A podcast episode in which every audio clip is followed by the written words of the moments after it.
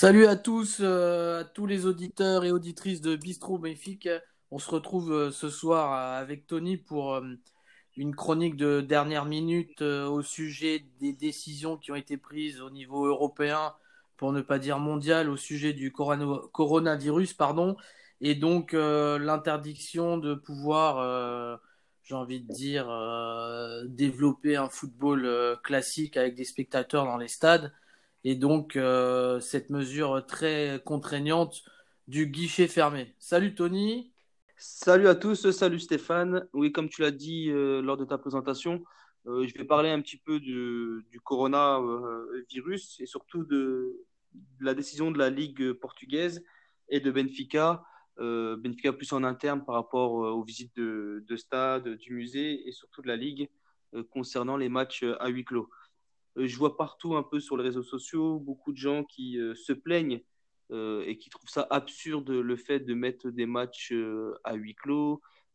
Carrément, j'ai vu des gens qui disaient également autant stopper et arrêter cette année le championnat et annuler carrément la, saison sportive.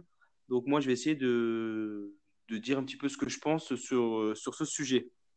Déjà, il y a pas mal de points négatifs sur les matchs à huis clos. Le premier, c'est bien sûr d'un point de vue économique, euh, étant donné que Benfica a quand même une recette assez importante sur la vente des billets de match à domicile. Donc là, forcément, Benfica va être obligé de, de rembourser bah, les gens qui, euh, au prorata bien entendu, les gens qui ont un Red Pass à l'année, et on sait le nombre très important de Red Pass qui est vendu euh, par le club. Également les gens qui avaient déjà pris leur billet pour les matchs à venir euh, à domicile. Et si aussi on, transpose tout ça euh, sur les autres, euh, les autres clubs, on va dire les plus petits clubs qui, eux, allaient accueillir Benfica, forcément, ça va être une, perte très importante d'un point de vue financier, parce qu'on sait très bien que quand Benfica vient jouer chez eux, les stades sont remplis et surtout que les prix des, des billets sont bien, sont bien augmentés par rapport à d'habitude. L'autre point négatif pour moi, c'est l'absence du douzième homme. Donc on aime bien dire, on aime bien dire le douzième homme, l'absence des, supporters à domicile et surtout à l'extérieur, parce qu'on voit bien la puissance du, club et, de nos supporters, c'est à l'extérieur, euh, à l'extérieur.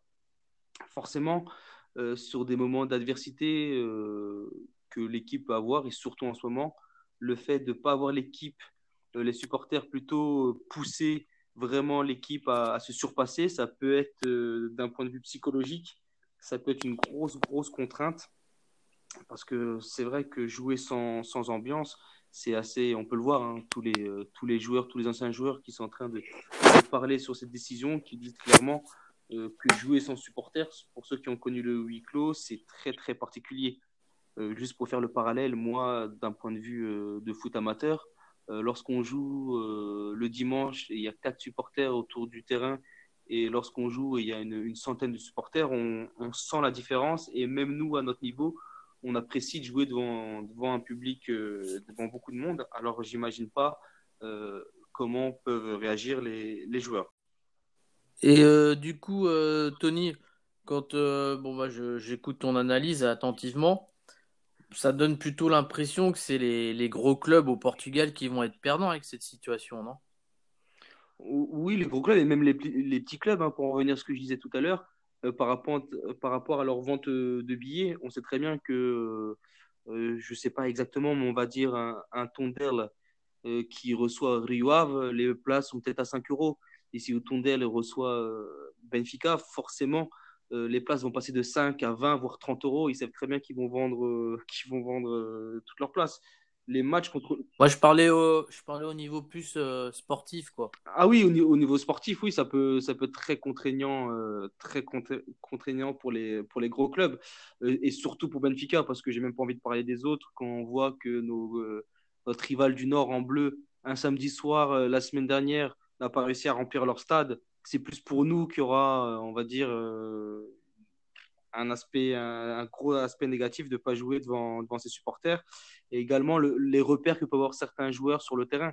Parce que jouer avec un stade rempli, un stade vide, forcément, c'est peut-être pas les mêmes, les mêmes repères. Là, le, terrain a l'air peut-être beaucoup plus grand et le, stade beaucoup plus grand aussi euh, lorsqu'il est à vide.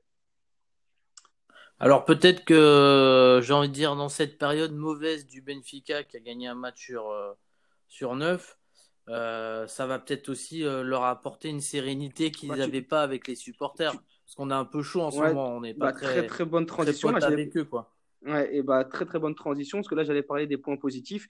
Pour moi, les, les points aussi positifs qu'il peut avoir pour un huis clos, c'est par exemple pour l'âge, qui sera peut-être plus tranquille de faire les choix qu'il souhaite, parce que euh, on sait très bien que là, Pizzi est vraiment remis en cause, et lui aussi l'âge, parce qu'il y a eu quelques euh, mouchoirs blancs qui ont été euh, vraiment euh, montrés à, son encontre. Là, il va peut-être pour être plus tranquille de faire les choix encore une fois qu'il souhaite, sans avoir la pression des, supporters peut-être laisser un Pizzi qui est contesté en ce moment.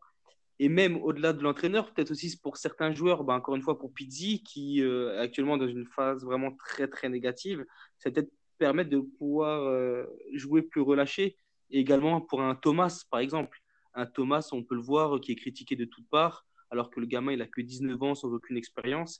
Euh, ça va peut-être pouvoir lui permettre aussi de jouer un peu plus, euh, plus relâché. Et ça vaut aussi pour tous les joueurs, parce qu'on est vraiment dans une phase très très négative.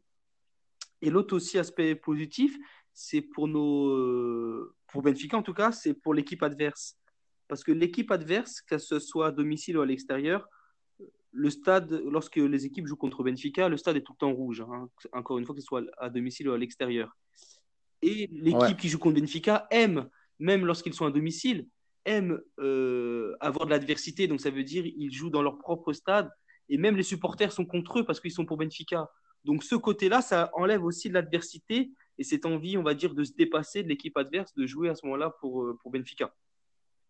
Ça peut les endormir, ouais, quelque C'est ça. Mais après, ça peut aussi euh, endormir aussi Benfica, euh, qui peut jouer peut-être un peu trop relâché en mode euh, c'est un match d'entraînement parce qu'il n'y a aucune pression euh, sur le, sur le bord de terrain. D'accord. Donc voilà les petites analyses que, que j'ai faites, en tout cas ma pensée, on va dire les points négatifs et positifs sur, sur le huis clos.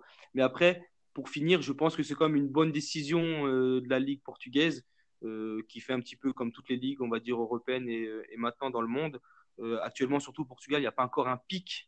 Euh, donc autant vraiment, on va dire, euh, tout stopper maintenant essayer de, stopper le plus de rassemblements possible pour éviter justement le pic et euh, arrêter la propagation du, coronavirus. Du coup, parce que c'est vrai qu'on on peut terminer par cette question, je, me demande comment la Ligue portugaise va, organiser cette fin de championnat, parce que là, on est dans une phase où les matchs vont encore avoir lieu, mais Oui. on voit en Italie, euh, pendant trois semaines, euh, ils vont stopper net. Euh, demain, s'ils font la même chose au Portugal, je, je vois pas quand est-ce que le championnat portugais va se terminer avec l'euro qui arrive. Du coup, tu, tu vois les choses comment, toi? C'est euh, Bah, un peu. euh, est-ce qu'il faut donner le, le titre de champion à celui qui soit, qui sera premier, euh, quelle que soit le, la journée? Euh, est-ce que ça remet en question un peu l'aspect, euh, on va dire, sportif du, du gagnant euh, si on joue pas toutes les journées aussi?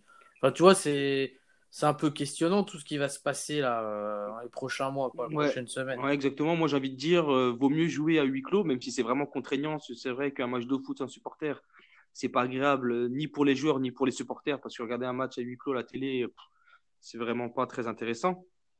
Mais euh, je pense qu'il faut continuer à jouer parce qu'avec l'Euro qui arrive, ce sera impossible de reporter les matchs encore et encore. Et, bah, et de toute façon, en, en, encore une fois, le huis clos, c'est pour tout le monde. C'est pas que pour Benfica ou pour Porto. C'est tout le monde, euh, tout le monde y aura droit. Donc autant continuer à huis clos, jouer les matchs. Malheureusement, ça enlèvera un petit peu la fête euh, durant, durant les matchs, un peu de fête pour les supporters aussi. Mais on espère que d'ici la fin de saison, le coronavirus euh, va stopper et qu'on pourra remettre les supporters euh, dans les stades.